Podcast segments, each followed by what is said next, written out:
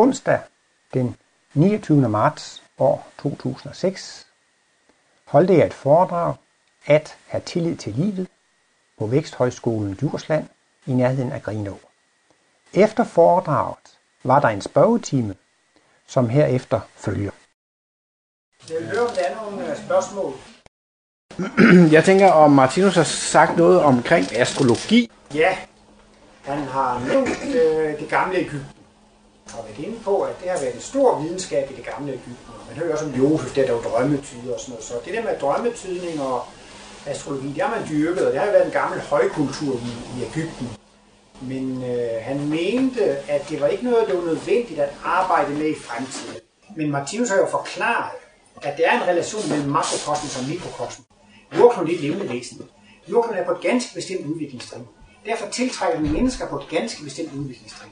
Jeg er på et ganske bestemt udviklingstrin, og så får jeg ganske bestemte organer, og de får ganske bestemte celler. Hvis man så er et egetræ eller en gris, eller, eller, så får man jo nogle andre mikroindivider som medarbejdere. Men for eksempel kan man sige, at hvad tænker jordkloden på? Jamen det er de tanker, at jordklodens tanker, det er de kulturer, som går igennem. Lad os nu for eksempel sige, nu siger jordkloden, nu vil jeg til at leve mere grønt, jeg vil til at leve mere økologisk. Det har den virkning, at det vil inkarnere mennesker, som er tiltrukket til det tankeklima. Og så kommer der nogle mennesker, som bliver meget optaget af at tænke grønt og økologisk. Ja, der er et sammenhæng mellem makrovæsen og mikrovæsen, ikke? Så på den måde kan man sige, at hvis det er nogle meget krigeriske mennesker, der bliver flyttet, de skal jo flyttes ind, hvis der skal være en verdenskrig, ikke? Så, og det er jordklodens tanker, det er jordklodens tanker og makro. Der har været mange dyrearter før på jordkloden, de er udryddet, og det inkarnerer nye, og det vil blive ved med at skifte. De dyr og mennesker og planter, der er på jordkloden, de er simpelthen tilpasset jordklodens tanker og mentalitet. Så på den måde kan man jo godt sige, at i hvert fald i princippet, så viser Martinus, ja, der er en sammenhæng mellem makrovæsen og mikrovæsen. Man kan jo også have det her eksempel med en selv, at hvis man lever sundt og rask, så er man jo sundere og raske mikroindivider. Hvis man så går over til at drikke en flaske snaps om dagen, så forgifter man jo selv sin krop en del. Det gør så, at sunde og normale mikroindivider, de diskarnerer. Så inkarnerer der nogle mikroindivider, som kommer hos mig for at få alkohol. Og derfor kan det tit være svært at hoppe, fordi man kan næsten sige, at alle de normale sunde mikroindivider, de er diskarnerede. Og så er der kommet nogen, som vil have alkohol. Og så, så, så, så vil man holde med at drikke. Så har de, siger Martinus, næsten en kollektiv bøn om at få alkohol, og det føler man så som en trang til alkohol. Ikke? Det, det nævner jeg bare for at vise, at vi har jo også mikroindivider, der inkarnerer hos os. Og der kan komme forskellige opsætninger af mikroindivider. Det afhænger af, hvad jeg tænker på, og hvad jeg er enig i for tiden. Og det kunne man også sige, det er også en slags astrologi, ikke? Altså hvis jeg nu er inde i en god og en glad periode, ikke? Så inkarnerer der jo nogle mikroindivider, som passer til det. Og de kom lige præcis på det tidspunkt, da jeg havde de tanker, ikke? Og så havde jeg en anden periode, hvor jeg var nede og trist og sådan noget. Og så kom der nogle andre mikroindivider, ikke? Men de mikroindivider, de inkarnerer jo altid hos mig, når det passer ind i mit tankemønster. Så ja, det er en sammenhæng. Altså, har man et problem, så kan man prøve at løse det med et horoskop eller drømmetydning. Eller, men der mener Martinus, der har man også store chancer med en bøn. Og specielt hvis bønnen er en sådan karakter, at det man beder om er en fordel for ens egen situation og helbred, og det er en fordel for andre, så har sådan en bøn af alt mulig fremgang. Jeg plejer også nogle gange at sammenligne det med sådan et klasseværelse, hvis det sidder. Hvis man sidder i en klasse, hvor der er undervisning, så hører man jo efter læreren, og man lærer en masse ting. Men hvis der nu også er undervisning i lokalet ved siden af, så kan man måske lige høre og opsnappe et par ord, og man synes, det er meget spændende. Jeg har hørt lidt om undervisning inde ved siden af. Det vil jeg bruge til at sammenligne med vores dagsbevidsthed og vores natbevidsthed. Altså, man kan godt plukke lidt ud af natbevidsthed ved, ved, ved noget trance og noget hypnose og drømmetydninger. Altså, man kan ligesom prøve at fiske eller pirke lidt, og se, man ikke kan have noget ud af underbevidstheden. For eksempel, hvis nu man taler om drømmetydning, så som jeg forstod det, så er den moderne drømmetydning, det går ud på, alt hvad man drømmer om, det er et billede af en selv. Hvis der er en aggressiv onkel, så er det fordi, jeg har en aggressiv side, og er der en sned, venlig tante, så er jeg også den side. Altså ligesom, det vil sige, at min drøm, det er mit univers. Hele drømmen, uanset om det er forskellige personer i drømmen, så fortæller drømmen udelukkende noget om mig selv. Det er mit univers, ikke? Men så er det Martinus sige, sådan er virkeligheden også. Altså, alle personer ude i virkeligheden, det er også et spejl på mig. Og derfor siger Martinus så, det er ikke nødvendigt. Det er klart, at man kan gøre det, og han siger også, at der kan laves en videnskab ud af drømmetydning, ikke? Og det, det skal være der forskere, der interesserer sig for det der mennesker, men det er ikke noget, der er obligatorisk for alle mennesker. Og der er det, som Martinus han siger, at det er alle mennesker, det er ingen, der kommer udenom, at man skal til at tolke livets direkte tale, og det er så det, jeg sammenligner med det klasselokale, vi er i, ikke? I fremtiden er det ikke nødvendigt med astrologi for at tage sig frem og få budskaber osv. Nå, nu er vi så intellektuelt udviklet, og der foreligger en åndsvidenskab, som gør, at nu er vi rustet til at kunne forstå livets direkte tale. Takket være skæbelån og karmelån og udvikling og det hele, så har vi rustet til at forstå livet, hvad livet siger direkte til mig. Så det vil sige, det er tilstrækkeligt med information at tage fra den fysiske dagsbillede. Yes. Du nævnte det med bønnen, ja. At det jo også kunne være en problemløser, ligesom ja. Man kan bruge drømmetydning af strategi. Hvis man bruger drømmen eller bønnen som problemløser, så skal man jo have en meget stor intuitiv evne for at få en bevidsthed om, hvad det drejer sig om. Oh. Okay? Oh. Oh. I, i hvorimod, at, at man jo kan bruge astrologien som lidt mere bevidsthedsskabende redskab, eller drømmetydning som lidt mere bevidsthedsskabende redskab. Livet, guddom, det er jo den største terapeut. Men hvis nu man altså for eksempel er lukket for det, for, for, for det med guddom og liv, så bliver man nødt til at gå i en terapi, hvor man får meget konkrete henvisninger, og det bliver lukket op og sådan og sådan noget. Men man har, mås, måske kan man på, på et senere trin i udviklingen, måske klare sig uden en terapeut, fordi man selv er indstillet på at få informationer af anden vej. Men som du siger, så, man skal, så skal man måske også selv have lidt illusion for at kunne få det af den vej, ikke? Og kan man ikke det, så er det jo klart, så kan man så henvise til nogle, til nogle andre metoder, hvor man får det serveret lidt mere direkte og håndfærdigt. Så det handler, handler jo selvfølgelig om, hvor, meget, hvor stor ens kanal er åbnet, ikke? Så jo, hvor meget ens kanal er åbnet. Jo. Martinus har jo sådan en herlig definition på bøn. Han siger, det er, det er ikke herligt, men det er en generel, det er kommunikation med guddommen. Og på den måde så bliver al livsoplevelse kommunikation med guddommen, fordi alt hvad jeg gør, det er en relation til guddommen. Bønnen har måske sådan en tre fire trin. Man beder om at få noget, og det er ligesom mange indgang til en bøn. Man kan have så store problemer, at man bliver nødt til at bede, og så beder man, fordi man er i problemer, ikke? Og nogle gange beder man så også om at få ting. Så bliver det på lidt højere trin, der beder man om at få kraft og styrke og energi til at tage sin skæbne, så accepterer man situationen, men man beder bare om at få kraft og styrke og energi. Og så er det så, Martinus, han siger, at man kan virkelig bruge til at vejlede. Allerede som barn bad han om for at vide, hvis han var i en svær situation. Kunne Jesus gøre det her, eller kunne Jesus ikke gøre det? Der havde han i hvert fald som barn sådan en intuitiv kapacitet. Han kunne mærke det med det samme. Nej, det kunne Jesus ikke gøre. Så gjorde han det ikke. Så kunne han mærke, jo, det kunne Jesus godt gøre. Så gjorde han det. Det er selvfølgelig så et godt råd, at han giver til alle mennesker. Men altså, hvis man har den indstilling, nu står jeg i et problem. Jeg ønsker den bedste løsning på problemet. Ikke nødvendigvis det, der er lettest for mig. Og så kan man så altså bede om at, at få at vide, hvad det er det mindste under af to under. Men hvis man har den indstilling, at man beder om at få at vide, hvad er den bedste løsning på det her, også selvom det koster mig noget, så, så, så påstår Martinus, så er det meget egentlig for en skytsengel at pode den rigtige idé ind i hovedet på folk. Og jeg tror nok, at folk vil opdage det, at de kan ikke mærke, at der er en engel, der putter noget i hovedet på dem. De oplever, som om de selv får en tanke. Det, det opleves, som om det kommer indenfra. Det er måske den første tanke, man overhovedet får. Hvor kommer tankerne fra? Derfor kan det godt være, at man har fået lidt hjælp udefra, men intuition opleves jo som regel som en idé, der opstår inden, inden i en selv. Så derfor siger Martinus, bøn kan bruges som vejledning. Og så på det, på det højeste og det mest suveræne trin, så er sådan bøn, som jeg bare samtale med en god ven. Gud er min ven. Martinus siger vi så også i den der bog, ja, jeg elsker Gud så inderligt. Martinus havde jo en lille berømt bøn på tre ord, på tre bogstaver. Vær hos mig. Det er det, sådan, at Martinus han gør så klart, at vi taler med Gud på to forskellige måder. Vi taler med Gud i den ydre verden, gennem alle andre levende væsener, ikke? Og det er jo sådan på en måde et nyt kristendom. Det gamle, det er den traditionelle telepatiske kontakt med Gud. Man beder og går ind i sit lønkammer og beder til Gud. Der har man også en kontakt med guddommen. Men det Martinus lægger til, det er altså det der med, at vi møder os Gud i den ydre verden, ikke? Og det er også en tilvænning. Men det går meget langsomt, men det bliver ligesom en gradvis.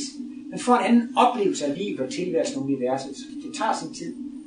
Så det er et talentkernespørgsmål, et træningsspørgsmål. At få en anden holdning til livet. Man kan også sige, altså at få den her tillid til livet. Det er jo også sådan en, det er ikke en beslutning at sige, nu vil jeg have tillid til livet. Altså, det, det er altså en, en, en proces, som skrider frem. Takket være samtale, samtale med træning og øvelse. Ja. Jeg glemte to vitser i foredrag, så nu skal vi så. Den ene, det var en buschauffør op i Norge. Han var en værsus, han drak alt for meget. Og han kørte især rundt med skisportsturister. Han kørte på sneglatte veje, og der var afgrund ned og så videre. Og han kørte jo sådan i et fylke, eller sådan et sogn deroppe, hvor der også var en meget from præst. Og så en dag, så døde buschaufføren, og nogle få dage efter, så døde præsten også.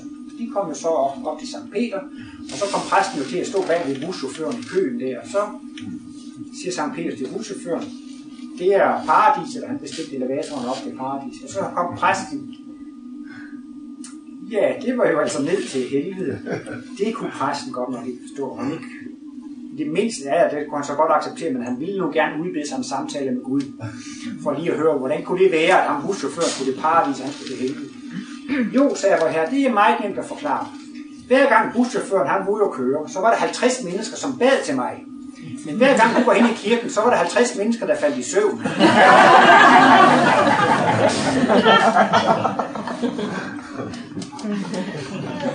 Og den anden, det var den der med, at man...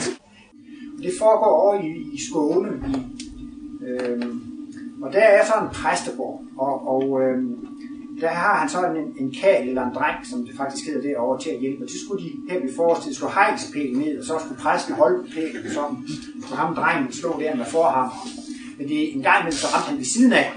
Og så ballede drengen, han sagde, jævla mis. Altså det betyder jo for delen, jeg, jeg missede, eller sådan noget. Jævla mis.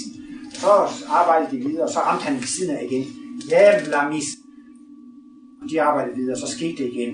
Ramte ved siden af. Jævla mis. Så sagde præsten, nu skal du altså passe på. Hvis du siger det en gang til, så skal du passe på, at Gud ikke lader lynet slå ned i dig. Nå, de arbejdede videre. Så ramte han ved siden af igen, og så sagde drengen, jævla mis. Og min sand, det begyndte at bulle, og skyerne trække op, det begyndte at tordne. Og det lynede, og lynet slog ned i præsten.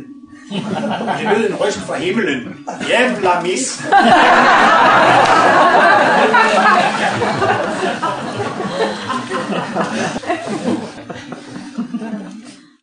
Jo, øh, der er noget, som jeg ikke rigtig kan finde ud af. Skal det forstås, at øh, her på jordkloden har, kommer af dyreriget og planteriget og mineralriget, øh, at der før mineralriget har været et salighedsrige, ja. Altså, eller er vi de første. Det ja. Jeg tænker på, det ja. Er, at der er jo de der meget, meget gamle bygninger. Ja. Der er de der syv vidunder, eller ja. For eksempel. Ja. Altså, er det ikke et tegn på et tidligere salighedsrige? Ja, nu kan jeg godt se, der, der, der er to forskellige problemstillinger i det. Og øh, for det første kan man så sige, at man behøver ikke altid holde sig til den samme planet. Hvis man kan rejse fra land til land, så kan man også... Når man er diskarneret, så er det ikke noget problem. Når man egentlig er kommet over i den åndelige verden, så er det ikke hverken kortere eller længere til nogle andre fysiske planeter. Så derfor, de mennesker er jo ikke vildt. Hvis vi er seks milliarder mennesker, så har de ikke alle sammen været på kloden før.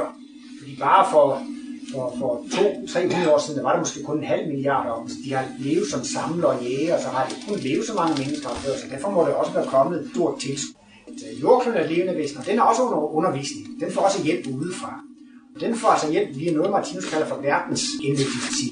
Det er så vækster, som faktisk altså er rigtige mennesker, ligesom Jesus. De kommer fra det, han kalder for de rigtige mennesker. De kan så hjælpe de yngre brødre i udviklingen. De kan dels gøre det som forsynsvækster, som er med til at styre skæbnen på kloden. Og en gang imellem, det ser Martinus som ældre brødre i udviklingen, altså fra en højere verden.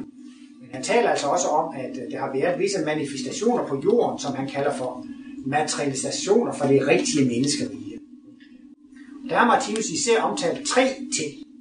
Han har omtalt Kristusbegivenheden, og Mosesbegivenheden og pyramidebegivenheden. For at begynde midt i, så, så mener han altså, at hele den der beretning, der er i Mosesbegivenheden, det er noget med, at Sinai-bjerget, det bliver af. Og Moses er den eneste, der får lov til at gå derop og lave en værre aktivitet. Og Martinus mener altså, at, at det er altså lidt med, med flyvende tallerkener og højere åndelige kræfter og, altså, og de der ti bud og så videre, altså det var en slags materialisation. Fordi grunden til, at han kom lidt ind på det, Martinus, det var, at han læste den her bog om Uwe Geller. Det var selvfølgelig, at Uwe Geller skulle møde de her flyvende tallerkener, og ikke de andre og sådan noget. Og ham med Uwe Geller, sagde Martinus, han er også sådan et forvokset astrallegeme. Han er nu virkelig vælge muskler at spille med. Altså han havde sådan ligesom, ja, altså en slags forvokset, hvad Martinus kaldte astrallegeme, eller måske for, forvokset øh, følelseslegeme. Så han kunne være redskab for nogle højere kræfter. Altså, og han fandt jo også ud af Uwe Geller, det var jo ikke ham, der lavede alle de der mirakler. Han troede selv, han kunne, men nogle gange så kunne han ikke, hvis de ikke var med ham fra den anden side af. Det fik jeg næsten også selv. Jeg har aldrig godt kunne forstå, at vi skal være alle, med, alle vidende ligesom Gud, og alle kærlige ligesom Gud. Men jeg har aldrig, forstå, aldrig kunne forstå, hvordan vi kan være almægtige ligesom Gud. Og der er det så, at man kan blive, blive redskab for de højere kræfter. Ikke? Og det var uegæld i den forstand, ikke? Og det var Jesus også, hvis han kunne stille stormen på søen og, og gøre sådan nogle ting. Ja, så kan man godt blive almægtig, fordi man kan gøre sig til redskab for nogle højere, for nogle højere kræfter. Martinus har også nævnt første kapitel i Ezekiels bog om profetens kaldelse.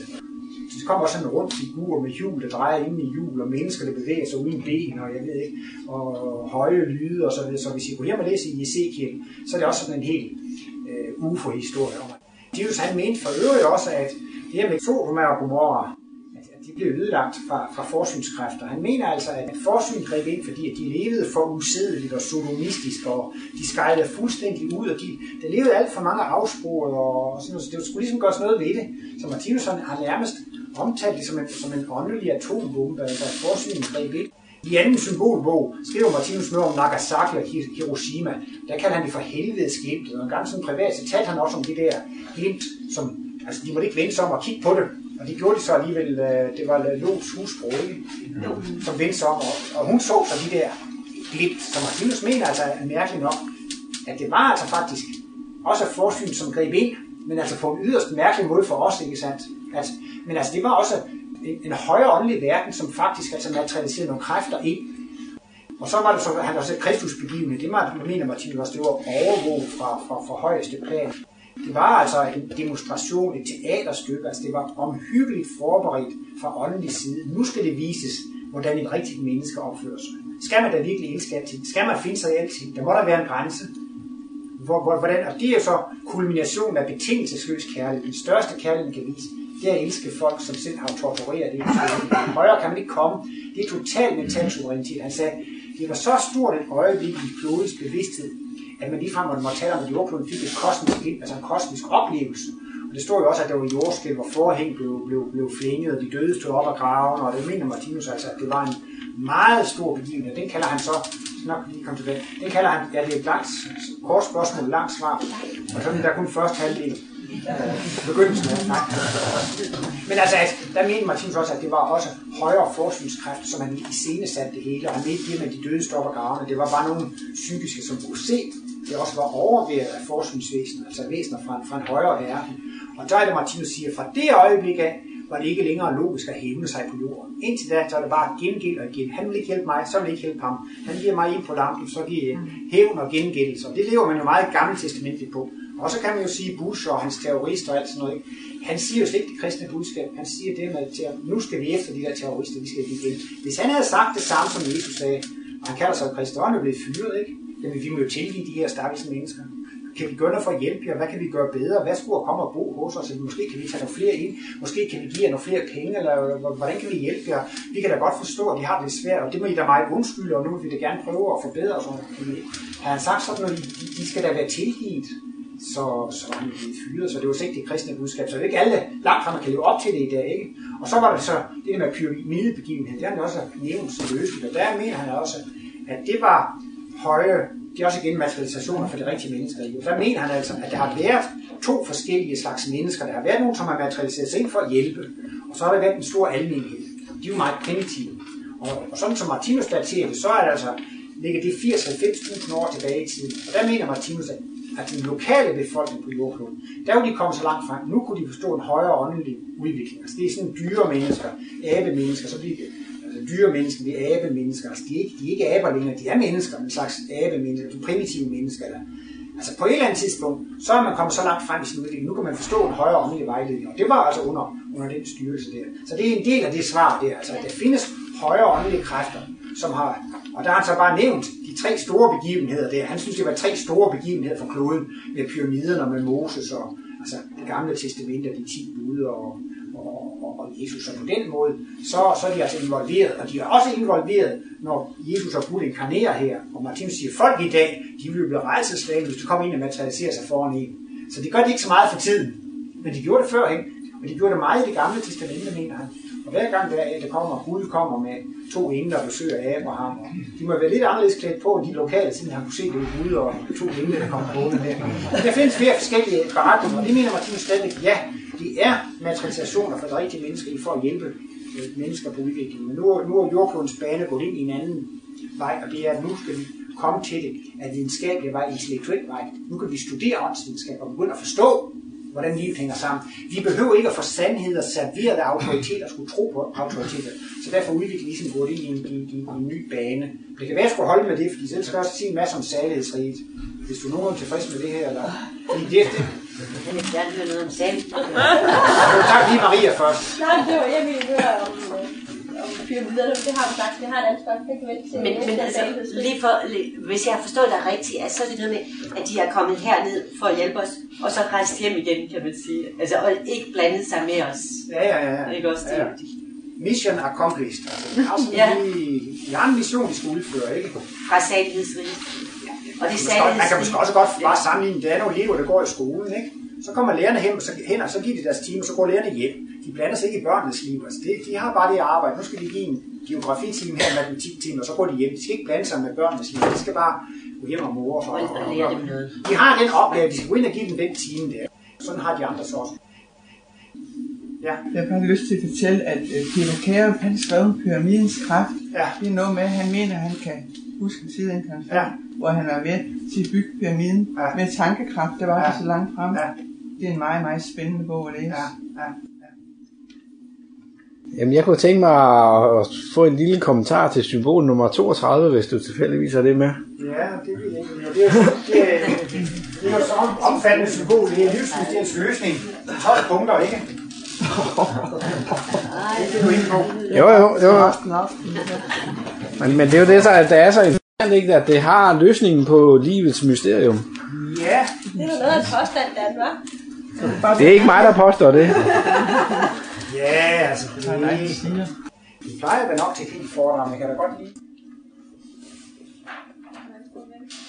Sådan, så står Martinus. Der, der er fire muligheder. Nogle gange arbejder vi den allerede på den tredje. Jamen altså, Martinus, hvad, hvad, hvad, hvad hedder det så, altså at løse livsmysteriet, eller livsmysteriets løsning? Det indebærer at fortælle, hvad er liv for noget, og hvordan fungerer det? Så har han lavet de tolv felter. Og det første her, det er, her findes universets seks grundenergier. Og her findes moderenergien, her findes jeg. Men det, der ligger i nummer, nummer et, det er, man må, der kunne gå med til, at der er noget, der eksisterer. Men næsten så, så, så hører alle diskussioner og overbevisninger op, hvis man ikke engang bliver med til, at der er noget, der eksisterer. Så det er ligesom det første, og det, det nævnte også lige fordrag med at sige, at vi må da være enige om, at energien eksisterer. Og der er så, at Martinus har alle de analyser med det evige og det time, og skal man forstå livsmysteriets løsning, så bliver det lidt teoretisk, så skal man ind på det med de evige analyser. Der er noget, som ikke er en årsag til. Vi er kun vant til at arbejde med skabte ting. Og ved enhver skabt ting, så kan man få at vide, hvorfor. Hvorfor findes den stol? Hvorfor findes den lampe? Hvorfor findes den planke? Hvorfor findes den her krop? Jamen det er fordi min far og mor fik et barn, og hvorfor findes den biologi? Alle skabte ting har en begyndelse, og dermed en begrundelse. Og så skal vi sige noget helt nyt. Der findes noget evigt. Summen energi, den er konstant. Energien har altid været der. Den er aldrig opstået. Hvorfor er den der? Jamen den er der bare.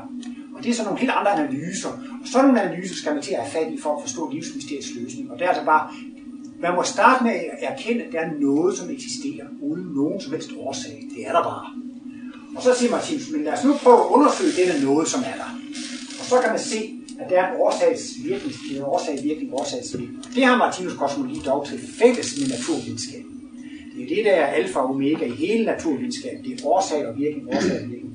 Hvis jeg lige pludselig stod med fem blyanter i hånden, så vil du sige, at jeg har haft dem i ærmet. Du vil sige, at han er magiker, han kan trylle, han kan materialisere.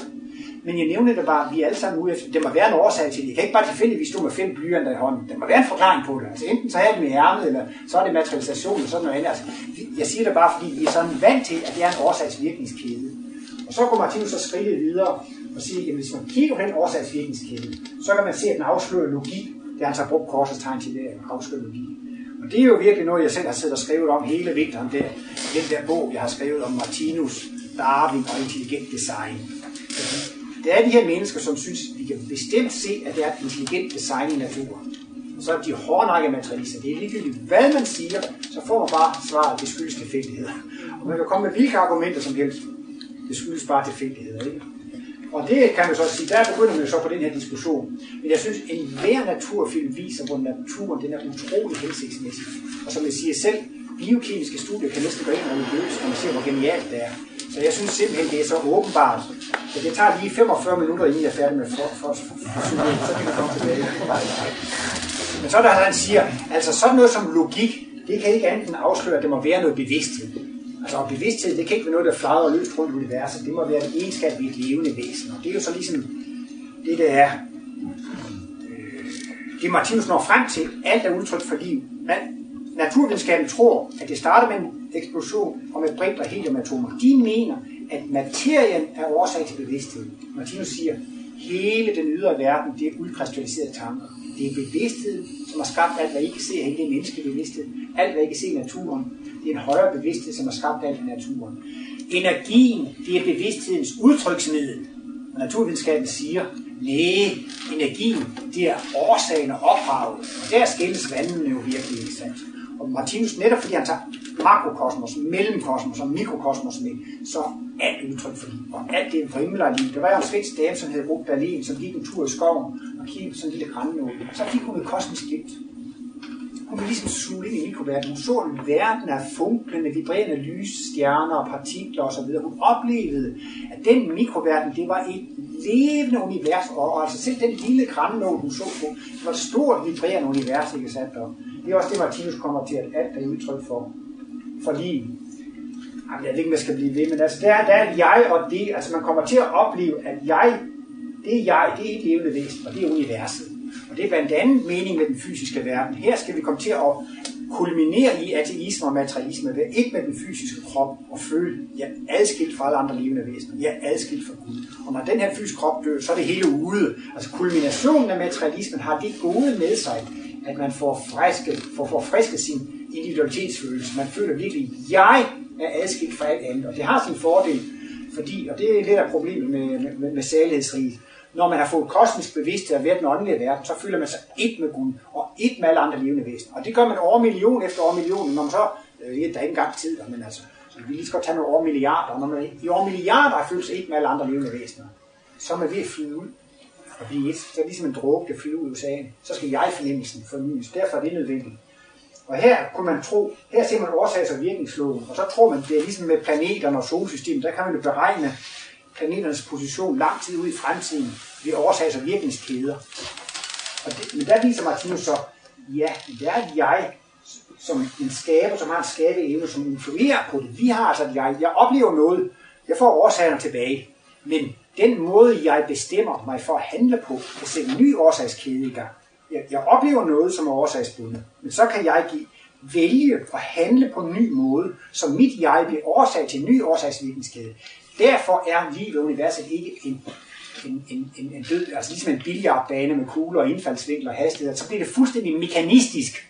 Og det ville det være, hvis livet kun var styret af årsag og virkning, så får vi et materialistisk, mekanistisk verdensbillede, så det hele kan forklares rent mekanistisk. Og det er det, Martinus går ud på. Næh, næh, men altså, jeg er suveræn. Jeg, det er skaberen, som har en skabeevne, som kan bruge energien, som man har lyst til. Men når man så sætter energierne i gang, så kører vi efter årsags- og virkningslov. Så det er det der pointen i det der. Jeg, det er den første årsag. Hvorfor findes den stol? Jamen det er fordi, det var en mand, der lavede den. Hvorfor findes den mand? Hvorfor, hvorfor, hvorfor? Og man bliver ved med at spørge, hvorfor, hvorfor, hvorfor, hvorfor, hvorfor. Men så siger Martinus, til sidst kommer vi til bunds. Og det er, når vi kommer til jeg. Det er jeg, der er årsag til det. Hvorfor findes jeg? Det er der ikke nogen forklaring på. Det gør der bare. Fordi det er en evig ting, det er der bare. Og her kommer han ind på det levende væsen, så det er en skaber og skabeevne og det skabte. Han kommer meget ind her på det levende væsens struktur. Det er på en måde også livsmysteriets løsning.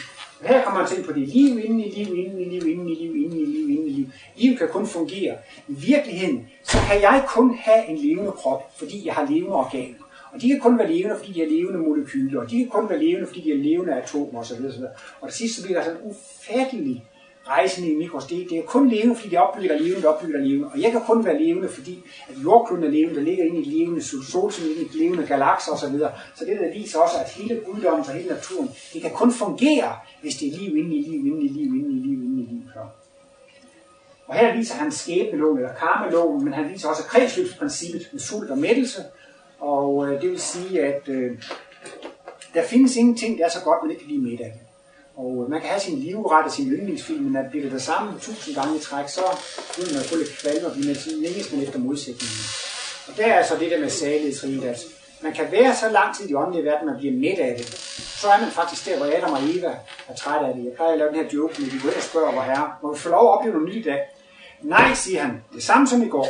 Og så kommer de og spørger næste dag igen, må vi få lov at opleve noget nyt? Nej, det samme som i går. Så er han jo ved at være en gammel tyran, fordi de får aldrig nogensinde lov til at opleve noget nyt. Det, det, det er ødelæggende, det, det, det er dræbende, og livet ville gå i stå, hvis de ikke kunne få lov til det. Og der får de så lov til at opleve noget nyt. Men øh, så her har han også noget med skæbneloven. Det man sender ud, det kommer tilbage. Det levende væsen, det man sender ud, det kommer tilbage. Men det hele munder ud her i stjernefelt nummer tolv, hvor man siger, altså, konklusionen af det hele, det er, at alt er sårbar. Alt i livet er indrettet så godt, som det overhovedet kan være. Man kan ikke ændre på noget som helst i livet, uden at det bliver dårligere. Og I kan komme med, hvad for forbedringsforslag det skal være, så vil Martinus vise, at det bare bliver dårligere. Og alle forbedringsforslag, de går på, fjern noget af mørket, fjern noget af sygdommen, fjern noget af lidelsen, fjern noget af ulykken. Kunne man fjerne tredive procent af ulykken, så vil man også fjerne tredive procent af lykken. Altså, hvis man tager noget af det sorte væk, så, så forsvinder også noget af det andet, så bliver det, så bliver det, mere, så bliver det mere gråt. Så derfor er det jo en fabelagtig tanke, at Martinus med alle sine otte tusind sider viser, at livet kan ikke på nogen tænkelig måde være indrettet bedre, end det er. Men vi har altid problemer med det onde, og derfor har han givet det den der orange ring. Det er dyrerigens symbol, det er eksplosionsenergiens symbol, og det er det symbol på det mørke. Og så siger han, at grunden til at han har tegnet det symbol, det er, at for det moderne, tænkende menneske, så er det største problem, hvorfor skal jeg lide? Hvorfor skal jeg være syg? Hvorfor skal jeg have problemer? Hvorfor skal det gå galt? De moderne, moderne mennesker har sådan et behov på at få forklaret mening med smerten, mening med lidelsen, mening med det onde. Og takket være, at Martinus han tager alt i betragtning. Man kan ikke retfærdiggøre mørket og lidelsen, hvis ikke man har et evigt verdensbillede. Man skal hele tiden kunne blive ved med at gribe tilbage til en fortid. Men hvorfor er det så der? Fordi så har det været sådan, og så har det været sådan, så kan man blive ved med at gribe tilbage. Og så kommer Martinus til, at vi godt lige vise et symbol, som jeg havde fundet frem for lidt siden, som så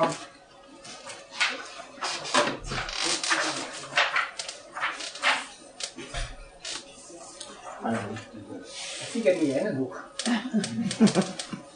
Det er et symbol, som viser udviklingsstigen.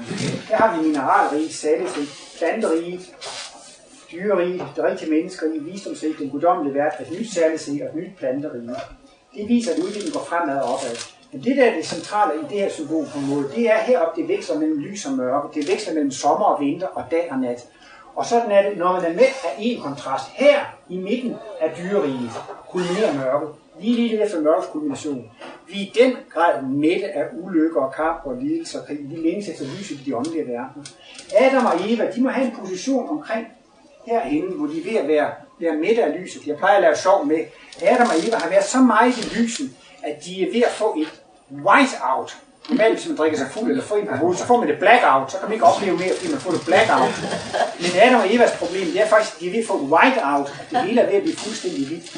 Det første, de kan kompensere lidt for, det er, at de med en kolossal hukommelse kan få lov til at huske, hvad de oplever i den fysiske verden. Igennem hele spiralkredsløbet. De kan få lov at huske, at jeg var et lille dyr, der løb rundt i junglen, og der var jeg en fisk, der blev et af en haj, og der havde jeg et ulykkeligt ægteskab, og der var jeg i de rigtige mennesker. Man får lov at opleve det hele. Og der begynder de at få lyst til, de kunne nok være sjov at få lov at bestemme igen. De kunne få lov at være sjov at være magt. De kunne få lov at være den klogeste, den bedste, den stærkeste, den dygtigste. Altså, man begynder at få sådan nogle lyster, fordi at det, det, det, det, det, det er en så forfriskende kontrast. Og i starten, så kan man klare sig med at have den der kontrast i, i erindringen. Men eftersom det lukkede og levet før, så bliver man lige relativt hurtigt menneske. Så rejser man i den fysiske verden for at få lov til at få opfyldt den der lyst, man har til at bestemme og være at regere og være den bedste og den stærkeste. Og det er også nødvendigt for at få sin jeg-fornemmelse fornyet, som jeg lige fik ind ved hjælp af livsmysteriets løsning. Men den pointe, som jeg vil have med, og det er grund til, fordi det er lige på det her symbol, det er sult- og mættelsesprincip. Livet bliver så vidunderligt, at den drivende kraft i alting, det er ens egne ønsker, længsler og begær. I stedet i livets bog, to, siger Martinus ligefrem, alle tanker er børn af begæret. Altså alt, hvor tænken udspringer vi af, vi vil have vores ønsker opfyldt. Hvad kan jeg gøre for at blive lykkelig? Hvad for at blive glad? Og så videre, ikke? Så, og øhm, her har Martinus vist, at, at der findes et sult- og et mættelsesprincip. I det store spiralkredsløb, så længes man efter at få opfyldt de her ting i den fysiske verden. Det er ligesom, hvis man skal til et stort festmiddag, sådan noget. Nej, ja, den dejlige mad, og man spiser og spiser. Det er rent paradis. Men lige pludselig har man mavepine, og man trods dagen efter. Det er jo ikke det, man har regnet med, der man er sulten. Fordi det er nemlig så mange mennesker, de kan ikke fatte, hvordan kan vi da nogensinde have ønsket at komme ind i den fysiske verden for alle de her problemer. Og derfor går det over til at forklare det, det der med mavepinen, ikke? Altså, vi har haft lyst til at bestemme og være det klogeste og den stærkeste og den dygtigste og den bedste, ikke sandt? Men det har visse konsekvenser med sig. Man får en vis mavepine, og så kommer alt karmaen og lidelsen og smerterne tilbage, så måske ikke lige det, vi har ikke lige regnet med det hele. Det er ikke altid lige, at man tager højde for tømmermænden og mavepinen, når man går i gang med det paradisiske i starten, men så kommer der så sådan lidt. Her er planterne, de har med den videre, de har længtes i den grad efter at komme ind i den fysiske verden. Så når man har været plantet i en million år eller en milliard år, så er man godt nok ved at være træt af det. Og i det øjeblik, man er blevet midt af en ting, så opstår der et nyt ønske, og det er en orange figur, så, så, så, så fødes der et ønske, og det vokser fra det, ikke sandt? Og den der mættelseszone, det kalder Martinus også uddrivelseszonen. Adam og Eva, de blev uddrevet af paradiset, men det der i virkeligheden driver dem ud af paradiset, det er deres egen mættelse. Så på de her felter, så er altså mættelsen eller uddrivelsen, det er den skraverede zone. Så kommer planten, den kan få lov at røre sig i de fysiske verden og gøre en masse spændende oplevelser. Og det vil sige, at den første del af dyreriet, det er ren paradiszoner. Vi hører også, hvordan fuglene begynder at kvidre nu, ikke? Det er jo livsglæde og livslyst. Så det er jo stor paradis og dyrene. Men så når vi kommer frem til midten af dyreriet her, så er man godt nok ved at være træt af kamp og konflikt og, og, og så videre. Så er man mæt af egoismen og kampen. Så opstår der et nyt ønske om fred og lykke og glæde og harmoni. Så er der opfyldt et nyt ønske, og så går man ind i det rigtige menneskerige. Og selvom vi er et vidunderligt rige, og vi er glade for at være et rigtigt menneskerige, så bliver man også mæt af de livsforhold. Og når man er mæt af det, så fødes der et nyt ønske. Og når man er mæt af det ønske, så fødes der et nyt ønske. Og sådan er det hele vejen igennem. Sådan er det for hver eneste, for, for, for hver eneste øh, rige, og sådan er det for hele spiralforskningen. Og øh, med hensyn til salighedsriget, så er det altså en evig foretagelse. Hukommelsesenergien har altid eksisteret, og salighedsriget har også altid eksisteret i al evighed. Men vi har jo selv en passage igennem et spiralkredsløb, hvor vi går igennem de forskellige riger. Og øh, salighedsriget, det er altså det sidste rige, og det er ligesom der, hvor man går regnebrættet op, man går det hele op, og man får lov at huske det hele igen. Og der siger Martinus, der står det hele i guldkopier. Det, man har oplevet som smerte nu, det opleves i guldkopier. Og i dag er det også mange, der kan sige, at dengang jeg var ung, og dengang jeg var gift, der havde jeg de og de problemer. Men at man kan grine af det i dag, når det kommer til strækkeligt langt på afstand, så er der allerede ved at være guldkopier. Man kan opleve princippet og essensen i det. Derfor siger Martinus, det er så stor en salighed at få lov at opleve. Det er også en fantastisk historie ting. Ikke bare få lov at opleve, hvad det ikke liv eller tidligere liv. Hele stream igen, hvor Martinus påstår, så vil man kunne huske, at der var sad en med en grøn skjorte, og en med en orange skjorte, altså man ville. Der er taget kopier af det hele, af det vi oplevede. De ligger i arkivet, men vores hukommelse nu er for dårlig. Vi har ikke kræfter til at løfte det ud af arkivet, men når vi kommer i en verden, hvor, hvor det kulminerer, så, så kan vi altså løfte det. Ja. Øh, nu ved jeg jo, at Martinus var kristen, øh... og han snakker, han viser også meget til de forskellige ting fra Bibelen og sådan noget. Ja. Hvordan, hvad, hvad siger han om de andre religioner så? Ja, man, man, man, man, man, Martinus siger om alle andre religioner, at alle er åndelige brødre i livet. Alle er på vej med lyset, uanset hvilken religion eller sæt eller hvilken opfattelse. Og han har en utrolig sympati og forståelse for, for, for alle andre øh, religioner, sekter og opfattelser. Og han var sikker på, altså, han skrev i, i foretalen der til Bibels bog, det er sådan et meget berømt stykke. Hvor er mennesket på sin rette plads? Det er man der, hvor man føler strømme af lykke og glæde og inspiration, hvor man føler en trang til at være god og kærlig, og man føler en højere magts kærlighed osv. Der er man på sin rette plads. Hvis man gør det inden for islam, eller buddhisme, eller hinduisme, eller pinsemissionen, så er man på det rigtige sted. Og Martinus har slet ikke skrevet for at lede nogen væk fra det, de er glade for. Han er skrevet for ulykkelige materialister. At folk, som er humane og kærlige og venlige, men de kan ikke gå i kirke, de kan ikke tro på tingene. Men Martinus, han har jo faktisk, kan man sige, to opfattelser af kristendommen. Og den opfattelse, det bliver udtrykt for, det er jo så den, hvad man kalder den kirkelige kristendom. Altså, det er så den protestantiske og katolske og ortodokse, og så er man kristen. Og det er den kristne religion. Og nu er der mange mennesker der, der siger, ja, kristendommen er spillet fallit. Se engang, hvor mange mennesker, der kommer i kirken i Danmark. Kristendommen har tabt. Kristendommen er færdig. Det er der mange mennesker, der vil sige. Så siger Martinus, nej, kristendommen den er dels ikke færdig. For det at være kristen, det er at opføre sig, som Jesus gjorde. Så hvis det er en muslim eller en hindu eller muslim, som opfører sig ligesom Kristus, så er vedkommende i Martinus, øh, Kristus som, et, som, et, som, som Buddha, altså som, som et fuldkommen, så er vedkommende kristen, ikke? Og så forklarer Martinus, at kristen, det at være kristen, det er at leve i overensstemmelse med kærlighedslov, det er at være til gavn, glæde og velsignelse. Så Martinus har en helt anden definition af kristendom, altså ikke det, at man tror, og man er ortodoks eller protestant og tror på de dogmer, som Martinus ligger i en slags ny definition i kristendom, så det bliver universelt. Hvis altså lige fra du kommer til nogle små grønne mænd fra Mars herned og praktiserer næstekærlighed, så, så må man også med Martinus definitionen. De er også kristne, fordi de gør det rigtigt. Så det er ikke et spørgsmål om, hvilken religion man er kommet af, hvor, hvor man kommer fra. Det, det er et spørgsmål om, om handling og, og, og være noget. Martinus taler om, virkelig findes der kun én lov, og det er livsloven. Lov for tilværelse eller kærlighedsloven. Det er, at det gælder om at være til gavn, glæde og velsignelse for alle levende væsener. Og hvis man er det, så er man i Martinus definition kristen. Det, men, men, men det er bare fordi, at man, man, man er, altså nogle gange vil, man, vil jeg næsten tillade mig at sige, at mange, mange som erklærer sig som kristne, og som er meget fede, altså, de, de er jo faktisk meget hårde til, altså, kan næsten være hængende over for andre religioner, og gå ikke fra hængende med Gud og så videre, kan, kan den måde faktisk nogle gange godt være lidt kærlighedsfølelse, synes jeg, fordi at man, man har et meget, meget fundamentalistisk og dogmatisk, og, og nogle gange så, så siger man, det er sandt, fordi det står i Koranen, og det er sandt, fordi det står i Bibelen, og så, ja, så tror jeg, altså, det, det er klart, at hvis, hvis man siger, det er sandt, fordi det står i Bibelen, og man tolker det meget bogstaveligt, så er det jo dem, der tegner kristendom, og det er den mest normale, men derfor siger Martinus, at kristendom, den har Den er aldeles ikke færdig. Den har en utrolig stor fremtid netop med at praktisere næstekærlighed. Man kan ikke sige, at Martinus var kristen i den forstand, at han troede på den danske folkekirke. Det gik op for ham allerede som tretten-årig. Da han gik til præst, så fik han at vide, at børn, som ikke var døbte, de gik til helvede. Og som var født uden for ægteskab, så gik den også til helvede. Så sagde Martinus til sig, det kan ikke passe. Sådan kan Gud ikke være. Og så overvejede han, før han fik sin indvielse, han kunne egentlig godt tænke sig at blive missionær. Så tænkte Martinus, men det kan jeg jo ikke.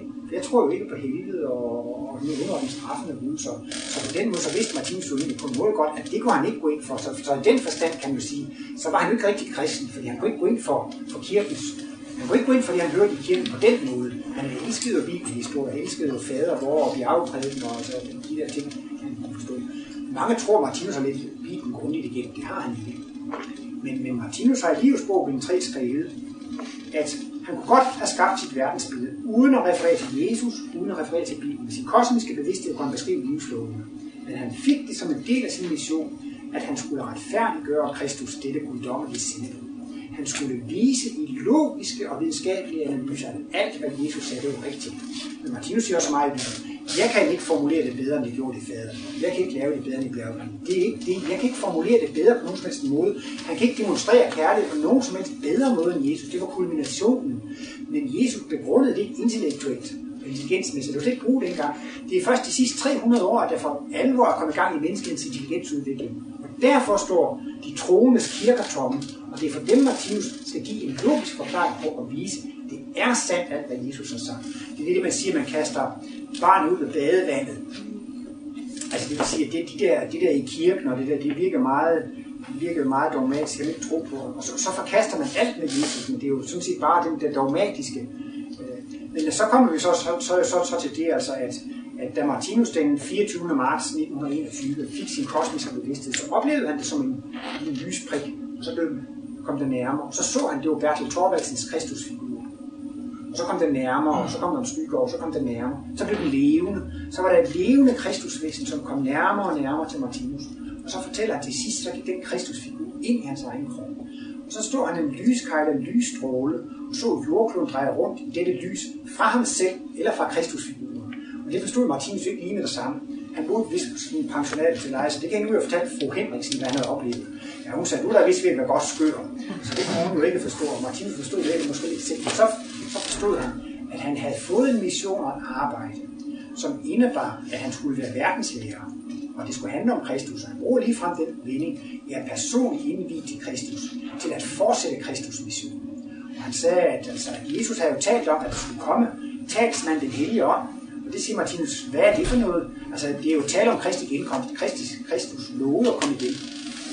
På en måde ikke som person, men som talsmand den hellige ånd. Og han skal tage af mit og give jer, og tage af mit og give jer. Det er så også retfærdigt at gøre Jesus, ikke? Altså, og øh, så Martinus, han siger helt kort og godt, min åndsvidenskab, det er talsmand den hellige ånd.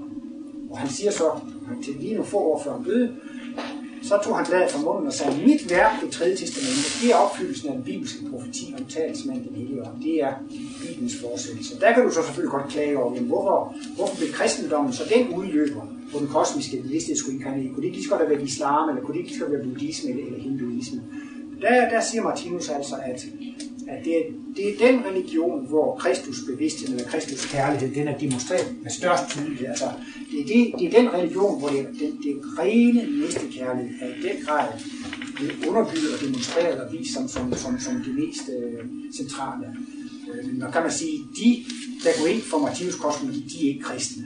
Altså, de er ikke troende, altså, de er det, de forlader. Og derfor kan man også sige, at det vil ikke være nogen som helst hindu eller buddhister eller muslimer, der vil interessere sig Martinus, fordi de er materialister. Det er det ikke nogen kristne, der interesserer sig for det her omtræt, før de bliver materialister. Altså, det er ligesom, det, det, det, på den måde er det ikke sådan en direkte forestillelse af det. Men, øh, så kan man jo så sige, at der prater han godt nok med ham, Martinus. Men så har Martinus så til hende vist det. Så må I læse det, jeg har skrevet, og tage stilling til det. Så skal man læse det med meget stor kritisk sans, og hovedværket det er livets bog på tre tusind sider. Så kan man selv tage, tage stilling til, om det er den videnskabelige ord af kristendom. Og her for to tusind og fire, så fik man langt om længe på Martinus Institut udgivet Martinus efterladte manuskripter. Og der skrev han på en bog for at forklare, hvorfor han er kaldt i det tredje testament. Og øh, bogens titel er Den intellektualiserede kristendom, den videnskabelige ord af kristendom. Og det vil altså sige, takket være reinkarnation og karma og evighedsperspektiv og hele, så kan han forklare, at alt hvad Jesus sagde, det er fuldstændig sandt og logisk. Det kan de kristne jo så slet ikke snuppe, at man skal have reinkarnation og karma og udvikling med ind i, at retfærdiggøre det, Jesus sagde. Men det, så det er en meget fantastisk bog, hvor han tager en lang, lang, lang række af Jesus citater og viser, at hvordan de kan begrundes som logik og videnskab ved at tage reinkarnationen og, og, og karmaen med ind i. Så, så det er selvfølgelig sådan et lidt, lidt specielt, specielt kapitel ved Martinus, fordi han, man, man kan med kosmisk bevidsthed, for det kosmiske viden og, og beskrive det, ikke sandt? Men det har alligevel været, det er altså ikke lige tegning, det er næsten ligesom, hvis man har en skole, der er det første klasse, anden klasse, tredje klasse, der sidder jo et lærerkollegium og planlægger, og der er et pensum, og hvad skal de gå igennem, og der er en slags kontinuitet i det. Så det vil sige, altså Martinus' arbejde her, jamen forsyn sig til at slappe, men lad os nu lige lave en læseplan for de næste ti tusind år. Nå, jamen så så siger jeg, jamen Moses og det gamle testamente og det der, det er jo tre tusind fem hundrede år siden, og så, nej det er jo ikke, hvad femten hundrede år siden, og det der med Jesus op til vores, det er to tusind år. Martinus mener, at den her åndsvidenskab, det vil være aktuelt i tre tusind år. Så er vi allerede oppe i en seks syv tusind år, det mener Martinus altså, det er altså fra forsynets side på en måde planlagt i en sammenhæng, ikke? Og så, så har kristendommen jo også spillet en stor rolle her, så Så ja, man kan undre sig lidt over, hvorfor det på en måde bliver kristendommen lidt ulykkende. Man siger altså, det er der, det er der næstekærligheden er, er, er tydeligst og klarest demonstreret, og det er i den grad sat i fokus, ikke? Og det er altså det, der er verdens frelse. Det er at praktisere næstekærlighed, det er at bede for sine fjender og tilgive sin næste. Det er det, der skal redde den her planet, det er det, der skal, det er, det er kærlighed, og det er ikke lige tydeligere og klarere end Jesus. Han har blot ikke begrundet det intellektuelt. Men for at støtte din teori lidt, ja, Martinus, han vedblev med at være medlem af den danske folkekirke til sin død. Han meldte sig ikke ud. Men Martinus, han havde også nogle ting hørt med til hans mission, og andre ting hørte ikke med. Det hørte ikke med til Martinus' mission og inspirere folk til at melde sig ud af folkekirken. Hvis nu Martinus havde meldt sig ud af folkekirken, så skulle alle Martinus' interesserede også melde sig ud. Det gjorde Martinus. Så derfor ville han ligesom ikke sætte nogen trend, eller det, det var, det var, det var uvæsentligt for ham. Så på en måde så okay, så var han kristen, han var medlem af folkekirken ikke til sin, til sin bortgang. Ja. Et kort spørgsmål. Ja, ja, men du får et langt svar alligevel. Jeg så en dag en, en, en, en insekt, der fuldstændig lignede det blad, ja, som det, det har det, det, det lignede sammen med. Ja. Og det havde endda ja, fine med ja. Det hele. Og så tænker jeg på som, som videnskabsmand, hvordan, hvordan, hvordan kan en videnskabsmand overhovedet tolke det? Jamen det er opstået ved tilfældigheder. Meget lang række tilfældigheder. Så er de bedste egne, der overlever.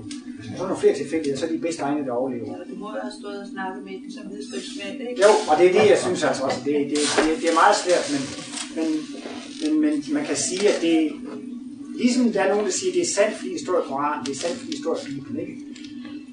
Hvis man går ind for videnskab, så har man accepteret postulatet om objektivitet.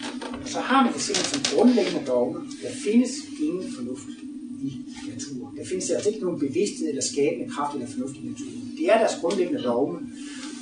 Og det er selvfølgelig også det, jeg prøver på hele min bog, som jeg er ved at skrive, der argumenterer og argumenterer for det, men altså, de er hverken til at hugge eller, eller, eller stikke i. Det, det, det skal de så ikke være. Det er jo ligesom, hvis jeg skal diskutere reinkarnation med en, med en, med en, med en præst i folkekirken. Han skal ikke kunne tage et eneste argument, fordi hans grundlag, det er simpelthen, det kan ikke lade sig gøre. Og det er simpelthen også grundlag for, for, for, for, for videnskaben. Martinus, han skrev lige frem et sted, at sådan et synspunkt, at sige det, det er jo, næsten, det er jo ikke et moderne tænkende videnskab, som er værdigt. Altså, at man kan blive ved med at hæve det, at, at det skyldes tilfældigheder. Jeg synes også, de der orkidéblomster, de der insekter, ikke sandt? Det, det er så helt umuligt. Jeg får også bare, videnskabsmænd, de skulle bare lige vide, hvad tilfældigheder var. De skulle bare lige vide, hvad tilfældigheder var, så ville man indse, at det, det, det, det, det kunne slet ikke lade sig gøre. Det er da meget spændende, at den debat er plusset op igen, for ellers så var det noget med Darwin. Det var jo teologien og videnskaben, der kom op og toppes der. Om det var Gud, der skabte, eller Darwin, ikke? Og den, den, det var en strid, som startede for et hundrede og halvtreds år siden. Men det er meget sjovt, at den, den kører videre. Jeg ved ikke, om I sådan kender historien. Men det handler jo om, at, at øh, der er nogle mennesker over i U S A, som er den yderste religiøse højrefløj. De vil ikke have, at deres børn skal undervises i darwinisme og udviklingslæg. De vil have, at de skal undervise i, at det er Gud, der har skabt menneskene og dyrene, som de er. Og det skete for seks tusind år siden. De vil altså have, at det skal undervise i skolen i en ret øh, en, en, en, en helt konkret tro på Bibelen, ikke? Og det har været op i højesteret flere gange, det er blevet forbudt. De har tabt ved højesteret flere gange. Så har vi så lavet en ny alternativ plan. Nej, nu har vi lavet en ny videnskabelig teori om intelligent design. Nu snakker vi ikke om det er Gud, men man kan se, at det er et intelligent design bagved. Og så prøver de på at få dem i skolerne. Den får også lidt prøve på i Danmark. Og så er det jo faktisk, jeg har en tyve til femogtyve fotokopier fra avisartikler, hvor den der debat er bygget op. Men kosmisk set, så er det jo alligevel de religiøse, der på en måde har fat i den lange ende. Ikke? Altså, der er et intelligent design bagved. Men på den anden side, så har darwinismen også ret. Jeg taler om en gradvis udvikling. Den som Martinus kan vise, men begge dele går hånd i hånd. Men det er det basale i hele Martinus' udviklingslæge, det er, hver gang man har gjort en erfaring, så er man udviklet sig. Hver gang man har trænet, så er man udviklet sig. Hver gang man har øvet sig, så er man udviklet. Kun udvikling af kundskab i en gradvis, ikke? Og så er det jo rigtigt det der i darwinismen. Men det er jo bare det, at det er jo en bevidsthed bag den træning og øvelse og sådan noget. Det er jo ikke nogen tilfældigheder, der forælder sig. Og hvor jeg synes, at det er ret utroligt. Når vi ser på vores eget liv, vi kan kun udvikle os ved at træne og øve os og ved at gøre erfaring. Og i hele den biologiske udviklingslære, erfaringsdannelse spiller nul rolle. Bevidsthed spiller nul rolle. Det er kun mutationer og tilfældige forandringer har aflægget hos en vist egens overlevelse. Bliver de ved med at køre stenhårdt hårdt frem, så det er opfølgelsen. Det er der en udfordring, måske at prøve at, at male, prøve at vise de der ting, der, der, der, der, der er rigtig på den ene og på den anden side. Så er det godt, du har skrevet din bog. Ja. Jo, det har i hvert fald optaget mig meget af den her forklaring. Det har været meget spændende og spændende proces. Men der er meget fundamentalisme i, i de videnskabelige kredse. Jo, jo. Men altså, det er jo også så dejligt med Martinus, han siger, det behøver man da heller ikke. Der er sådan en lille anekdote. I kender måske et symbol over, øh, nej, det gør I ikke, men der. Martinus tegner symbol om lov for bevægelser. Det er sådan en ret linje, og sådan en linje, der krummer lidt, og nogen, der krummer lidt mere, og så siger han, alt det krummer, men der kan vi ikke se det, fordi at krumningen er så lille. Og så var der en, en, en, en der hjalp Martinus, han hed Alf Ludvig. Han var sådan lidt ingeniør, og så var der Gerhard Larsen. Og så sagde Gerhard Larsen til Alf Ludvig, se, her er et matematisk bevis på skæbneloven, at en bevægelse kan ikke gå. Så siger ham Ludvig, det der det er i hvert fald ikke et bevis, og slet ikke et matematisk bevis. Det er jo bare en tegning som sådan og sådan. Og så sad Martinus og, og hørte på det der, ikke sandt? Og så skulle de jo ligesom høre, hvad siger nu Martinus? Er det nu et matematisk bevis? Og så sagde Martinus bare, kan man ikke se, så kan man bare lade være. Og sådan Martinus, han diskuterede nemlig aldrig. Han prøvede aldrig på at overbevise noget. Sådan var Martinus holdning. Jamen kan man ikke se, så skal man da bare lade være. Det behøver man da slet ikke. Jeg tror også, han skulle have sagt det der med, ja, hvis man vil sidde ude i solen, så kan man da gøre det. Hvis man vil hellere sidde i skyggen, hvem vil sidde ude i solen, så kan man også bare gøre det. Altså det må man da selv om. Og så siger han, sådan er det også med det, jeg har skrevet. Hvis man har lyst til at læse, så kan man da gøre det. Har man ikke lyst til det, så kan man da bare lade det være. Så skal man da ikke gøre, gøre noget ved det. Så derfor havde Martinus i sig jo ikke nogen. Også nogle Martinus-venner, som var meget optaget af, nu skal det skrives videnskabeligt, nu skal det bevises, det er rigtigt, og nu skal der laves en doktorgrad i det. Der var, jeg tror jo, der var en professor, der ville sponsorere, øh, for at det blev lavet sådan en doktorgrad. For, og, og nogen sagde, at vi bliver nødt til at skrive det på sådan en måde, så, så videnskabsmændene kan stå det. Så sagde Martinus lidt humoristisk. jamen de der videnskabsmænd, de er ikke så meget dummere end andre folk, at de skal skrive på en speciel måde for at kunne forstå det. Jeg synes, hvis almindelige folk kan forstå det, jeg skrev, så må videnskabsmænd også kunne forstå det. Så, så. Og i stedet så siger Martinus også, og der kom nogen, de blev ved med at komme til Martinus og sige, Martinus, det du har skrevet der, det passer ikke med det der med atomvåben, og det du har skrevet der, det passer ikke med, med de der ting. Så siger Martinus bare, det jeg har skrevet, det er ikke skrevet for at passe ind i videnskabens rammer. Jeg er fuldstændig surrig. Så han har ligesom ikke skrevet noget for at, at, for at passe ind i videnskaben, og for, for at, at, at føje sig fra dem, eller for, heller ikke for at diskutere med dem, eller argumentere med dem. Han siger bare, jeg er fuldstændig surrig, jeg skrev sandheden. Ikke? De, der kan se det, de, der kan se det, de kan se det. Og som ikke kan se det, så kan man bare lade det være. Der var jo også en mand, som efter et foredrag sagde til Martinus, sig mig engang, Martinus, det forekommer mig, at du må være, eller de, de må være en elev af Oscar Wilde. Nej, sagde Martinus meget bestemt. Jeg er aldeles ikke elev af Oscar Wilde. Jeg er ikke elev af nogen som helst. Jeg er fuldstændig suveræn. Ja. Men Martinus har forklaret, at han har lavet en åndsvidenskab. Han har lavet alle hovedlægene. Men efterhånden vil der komme flere mennesker, som får kosmiske lister. De vil kunne fylde detaljer ind. Der kan komme biologer, som kan forklare, hvordan udviklingen er foregået der. Der kommer kulturhistorikere, som kan forklare, hvordan den udvikling. Der kommer læger, som kan forklare sygdommens udvikling. Der vil blive fyldt en masse huller ud. Men Martinus har faktisk fra grunden af lavet en færdig åndsvidenskab. Og så siger han så, at det naturvidenskab laver, det er også videnskab. De sanser bare med intelligensen, og de sanser fra materiesiden. Og hvis bare de holder sig udtale om det, så er det rigtigt. Men hvis de begynder at snakke om livets opståen, det der styrer livet, så er de på glat is. Martinus han satte sig. Jeg tror desværre, vi er nødt til at sige tak. Jeg kan godt lige have lov at komme med det sidste. Martinus han sagde, når han stillede sig ind på et åndeligt problem, så fik han altid svar på det problem, han indstillede sig på. Men I har altså været så uheldige. Hver gang I har stillet et spørgsmål, så har I fået svar på noget, I ikke har stillet.